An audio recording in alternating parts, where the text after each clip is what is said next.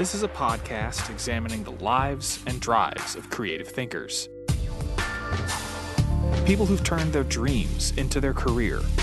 Writers, directors, actors and public speakers, artists and musicians, fellow podcasters, and more. How does creativity work? And how can it pay the bills? This is Created By.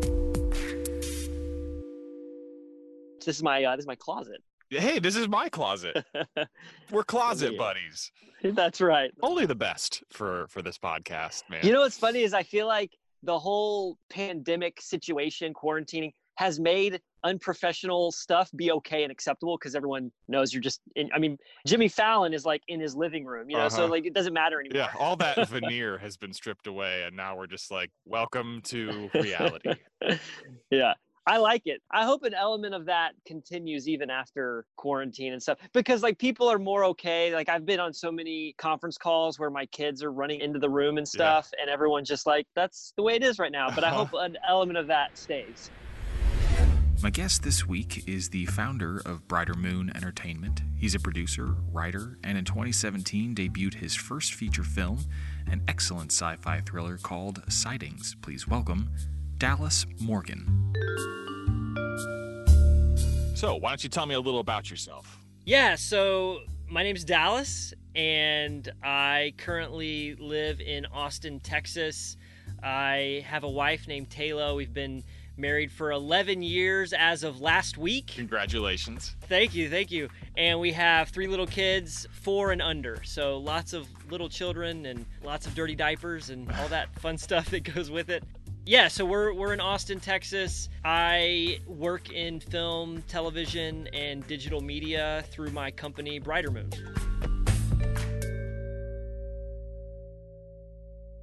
What did you do before you started working in the entertainment industry? Oh, I went to high school. So I graduated high school in 2004.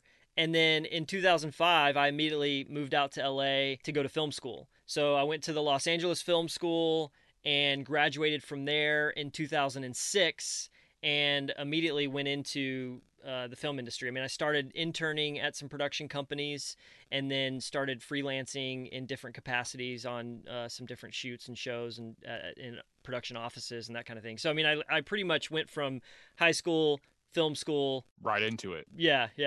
Is it safe to say then that you've always wanted to work in movies and TV? Pretty much. I mean, I would say I didn't realize people made movies until I was probably like 12. Before that, I guess they just existed. It popped into existence. Yeah, exactly. So when I was probably 12 or 13 is when my brother and I went to Blockbuster Video and rented on VHS, The Making of Jurassic Park, hosted by James Earl Jones. Nice. And it was the first time I saw people making a movie and talking about the script and seeing people on set. And that was the first time I realized, like, oh, people do this as a job, and that's what I'm going to do. So, yeah, from that point on, it was just a matter of when can I get to Hollywood?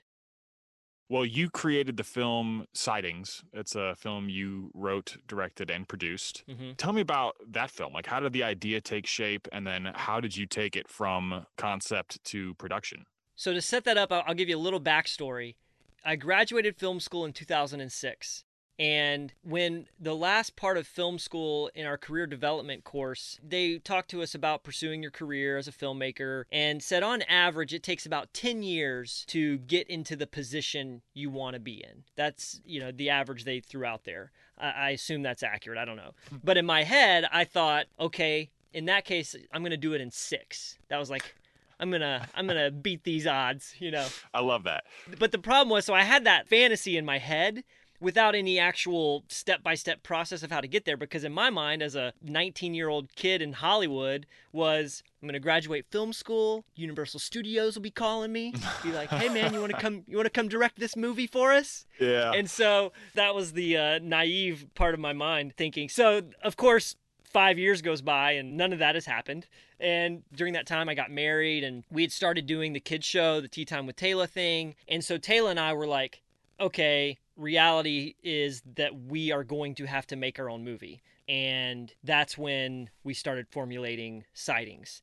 Through family connections, we knew we had access to this 200-acre ranch outside of Austin. And so I thought, okay, well, let's write a script that mostly takes place on this property so we know where we're shooting. We can do kind of a micro-budget film. And so that's what kicked off the story development process, because I didn't have the idea for Sightings first. I had the location first and then started coming up with ideas that could be set there. And I mean, we threw around several different things. I mean, at one point we talked about just making a traditional ghost story. We even had an idea for like this weird dramedy story thing. I mean, there were some bizarre ideas we threw against the wall. The way Sightings came about is... Again, I knew also that I wanted to make a movie that emulated some of the films I loved, some of the ones we already mentioned, like Jurassic Park, Signs, Close Encounters of the Third Kind, the movie Super 8 I was a huge fan of. So like some of those movies were circulating in my head, and I wanted to do something in that territory. And a buddy of mine sent me this news clip from a guy in North Carolina. I grew up in North Carolina, by the way. I didn't mention that earlier. So this dude in the backwoods had called the police because he'd claimed to see a Sasquatch on his property. And this guy was just such an intriguing character, just a unique individual, that it sparked my interest in who is he, what's his family like, and it got me interested in not just the subject matter of Sasquatch, but this character that claims to have seen this thing. So I was thinking about that, and I thought... I can't make a movie about Bigfoot. I mean, that just, it feels cheesy. It's been done before. Like, there's too many stories already on this subject. So I was like, I don't know. I'm not feeling it. But then as I continued to explore the subject, I came across a theory about the origins of Bigfoot and where this creature comes from, how long they've been around, stuff like that. And without giving any spoilers of the movie away, this approach to the theories behind where Bigfoot comes from really sparked my interest, because I was like, okay, this is something I've never heard of before. There's people out here who actually believe this, so they'll at least want to see the movie. And, you know, this is at least a unique take on an old subject. I really latched onto this idea of a dad in this family who is a skeptic of the paranormal, and through the course of these extraordinary events becomes a believer in them. I felt like that was something that was compelling for me.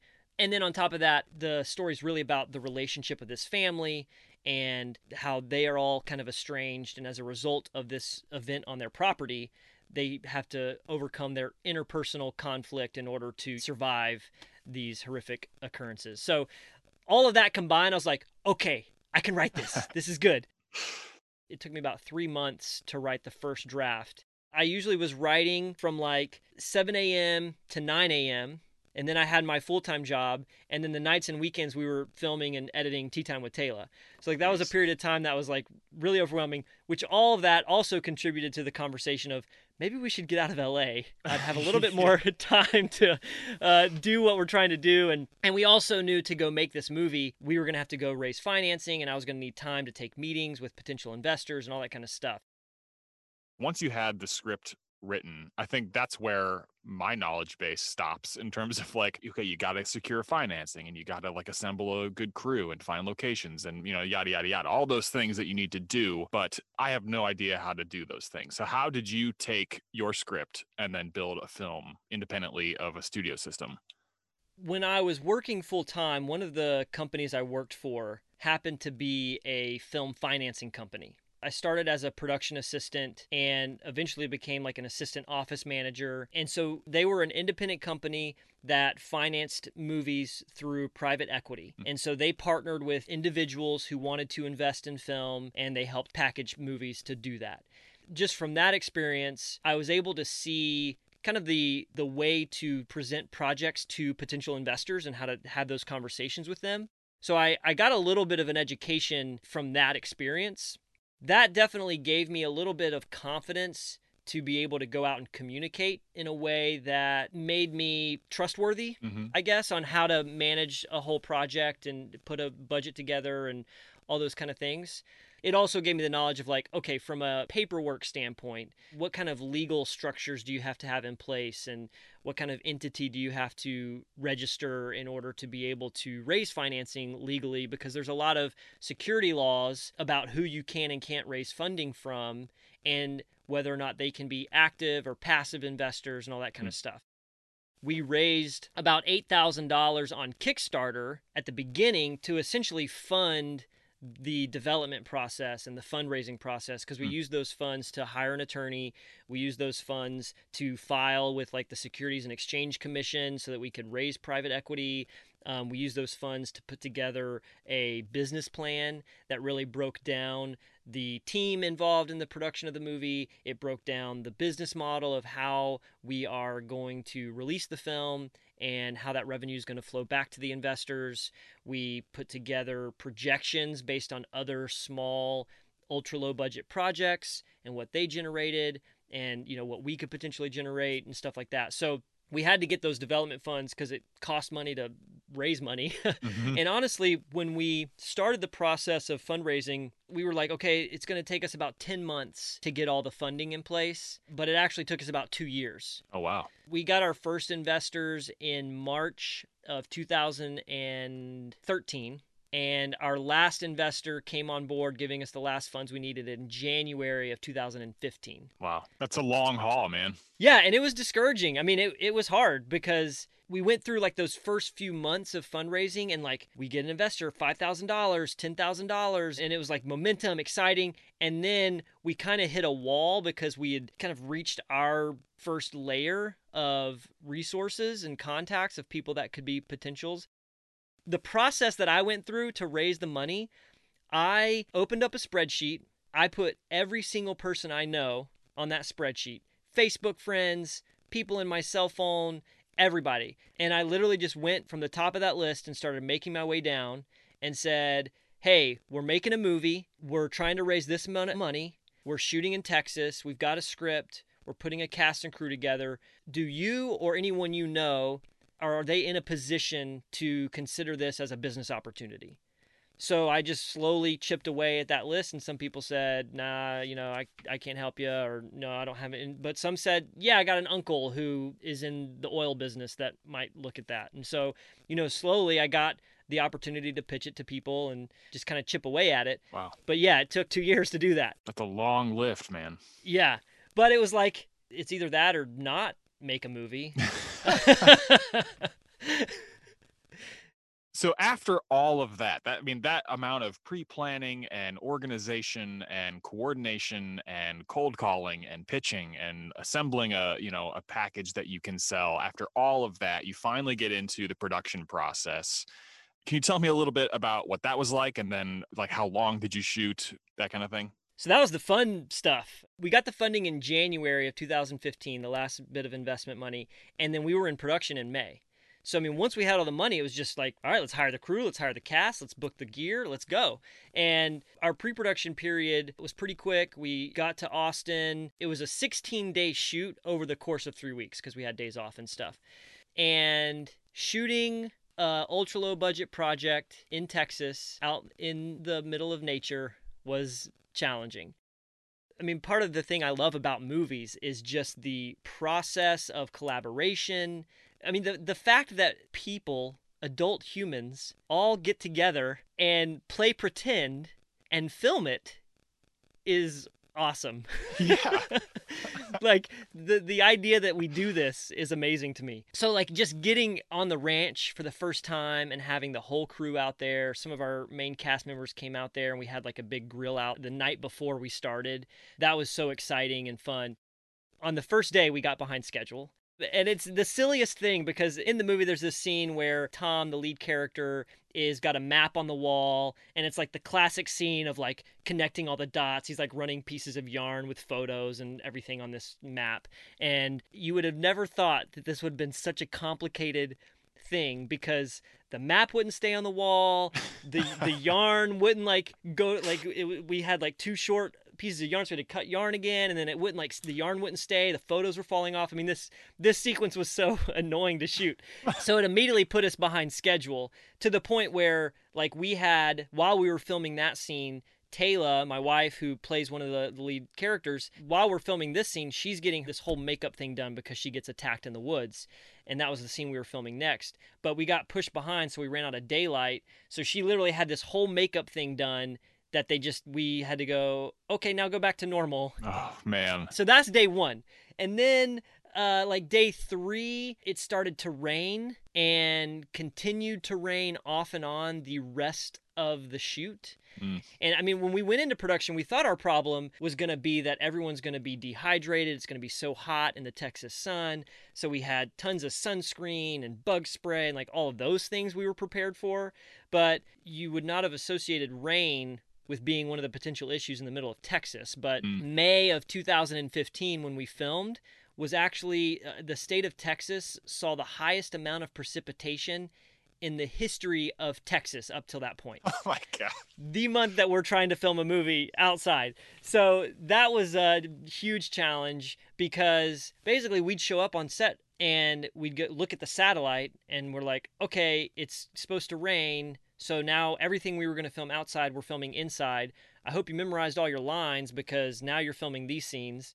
It certainly creates pressure for everyone and is a challenge to juggle those things, because we'd be filming a scene inside and then the clouds would part and we'd go, okay, let's go film outside while we can. And we'd go film a scene or two, you know, whatever, while we could get some daylight, and then we'd have to go back inside. So it was a big juggling act, but everyone persevered and made it happen. And I mean, there were lots of other things we faced. I mean, our grip truck got stuck in the mud out in the middle of a field. So like at one point we had to pull all the gear out of the truck and put it in little golf carts to move back up to the house. I mean, half of our cast and crew got attacked by chiggers, which are these little tiny red bugs in Texas. So people were having breakouts on their ankles and stuff. I mean, there was a lot of difficulties we faced. Some struggles, man. Yes, yeah. Are you ready for a lightning round? Yeah. Okay, here's a question, though. Am I just giving, like, the first answer, or can I give, like, justification for my answers, or is it just, like, give the answer and you're moving on? You know, I want you to follow your heart on that, but if you if you feel the need to justify it, by all means. Well, here's why I asked that. It's not so much justification. It's, like, I find that the answers are more interesting when there's a story. It walks that line, you know? That's right. So, yeah. All right, here we go. Texting or talking? Talking. Sweet or savory? Savory. Are you a morning person or a night person?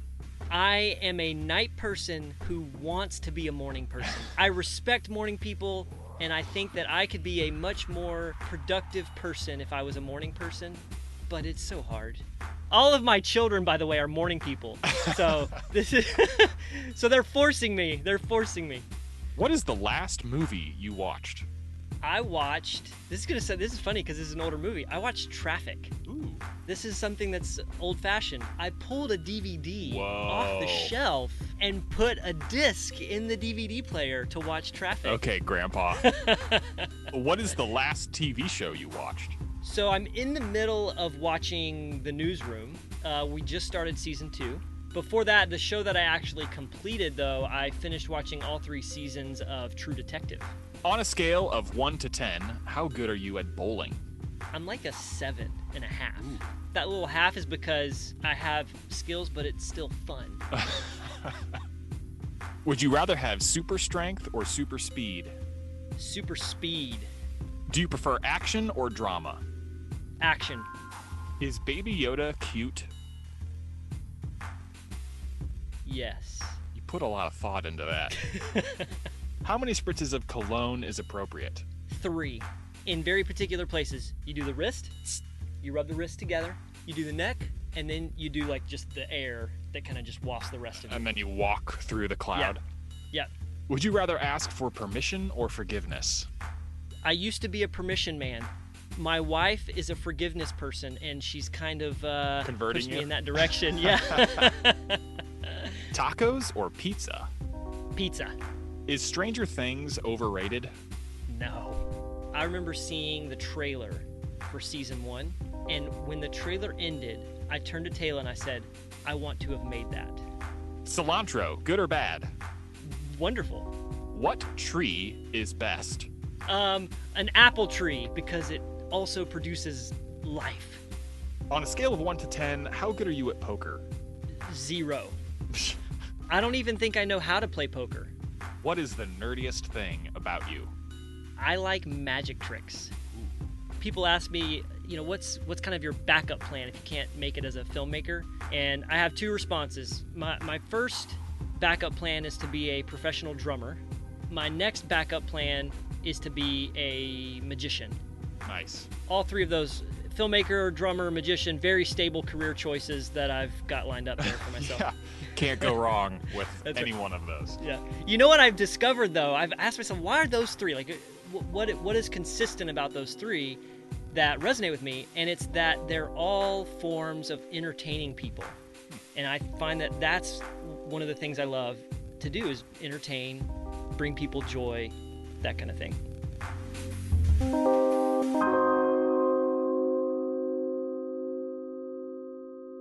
We finished the film not having a distributor in place.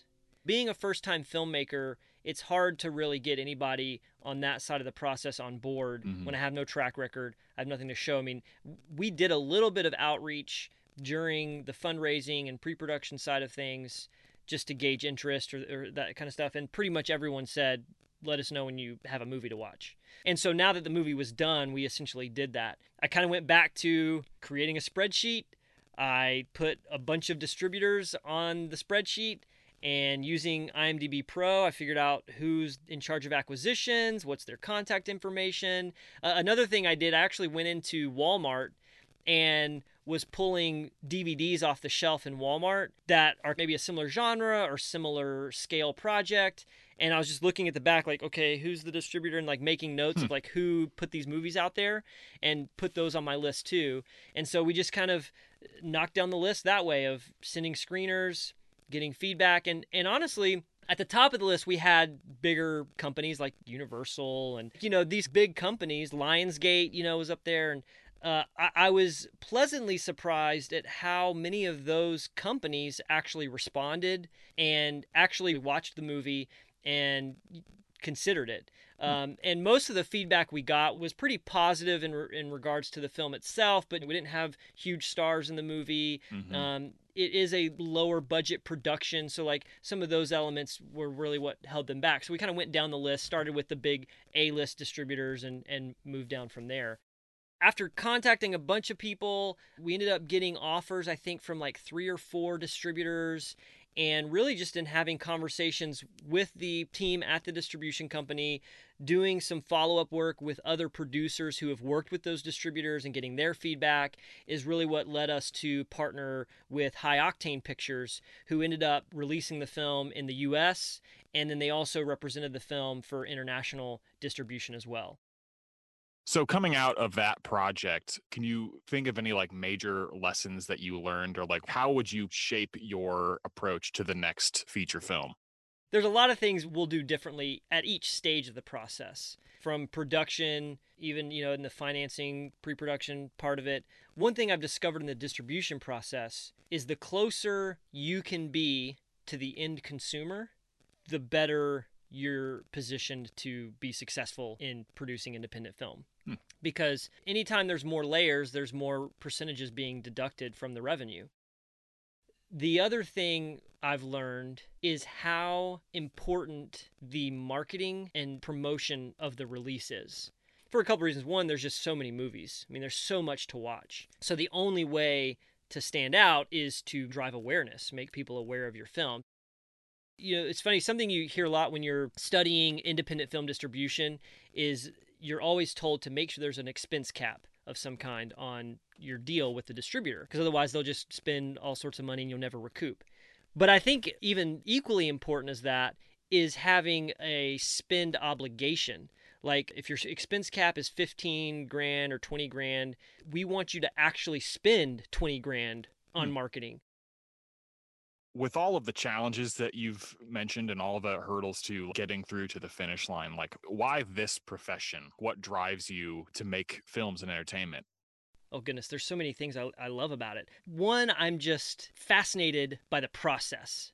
Movie making is one of the few art forms that kind of encompasses all the different art forms. You've got literature represented with the writing process, you know, with costuming, costumes and wardrobes and fashion. You've got artwork, if you think of like the lighting and the production design, and then music, performance art, like all these things are coming together into one medium. Mm-hmm. And then I think in a spiritual way, storytelling is an ancient tradition that goes back to the beginning of mankind.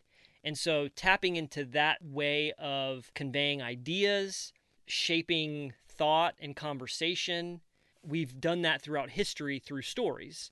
You can communicate an idea through a story that sometimes doesn't resonate just by giving people information. Sure. Yeah. That to me is very exciting as well, is one of the basic elements that make us human is that we create myths and stories and legends and these things that get passed down through folklore and all that kind of stuff. So being able to participate in that, I think, connects me with the human species. What does creativity mean to you? Oh, man, I'm trying not to sound so, like, heady. Please do. Like, it's such a unique question because I think it can be interpreted so many different ways and it can mean so many different things to different people. So I'm interested in what it instills in you. Like, bring me that heady stuff. Well, okay, so when you first asked the question, the first thing that popped into my head was my children doing doodles and coloring pages that they present to me as their most prized work. The technical skill is not at the level of an adult who would color or paint, but it was an expression for them at the skill level they're at, and they put something out there for someone else to observe. I think creativity is taking your own skills and abilities and putting them to use for other people to witness. You can be creative in an isolated sense, but I think the ultimate form of creativity is when other people can observe it. That involves vulnerability, that involves potential critique, but I think part of the joy of creating is getting to share it.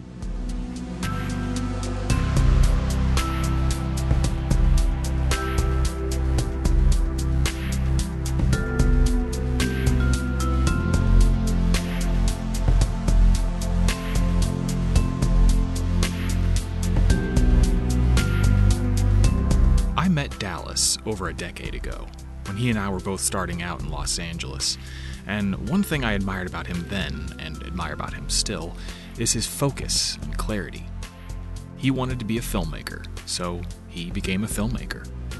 Of course, there's a lot more to it. Filmmaking is objectively a lofty goal. It requires balancing casts and crews and investors and studios, securing locations and equipment and people to run both. It takes money and lots of it. It takes jumping through legal and financial hoops and on and on and on. When I was fresh out of film school and new to LA, I didn't have a clue how to do or get any of that. So I didn't. I said, I want to be a filmmaker, but I had excuses, and to be fair, they're not totally unreasonable ones. Without experience, all that stuff just looks like a big jumble of question marks. Except where I saw excuses to wait and stall, Dallas saw excuses to learn and do. I believe that's because he remains consistent and committed to his filmmaking goals. Having a clear goal is more powerful than all the things you don't know how to do yet. Because when you're focused on the end game, everything in between gets put into perspective. That jumble of question marks will eventually fall into a to-do list. And like any to-do list, the only way to finish is to start.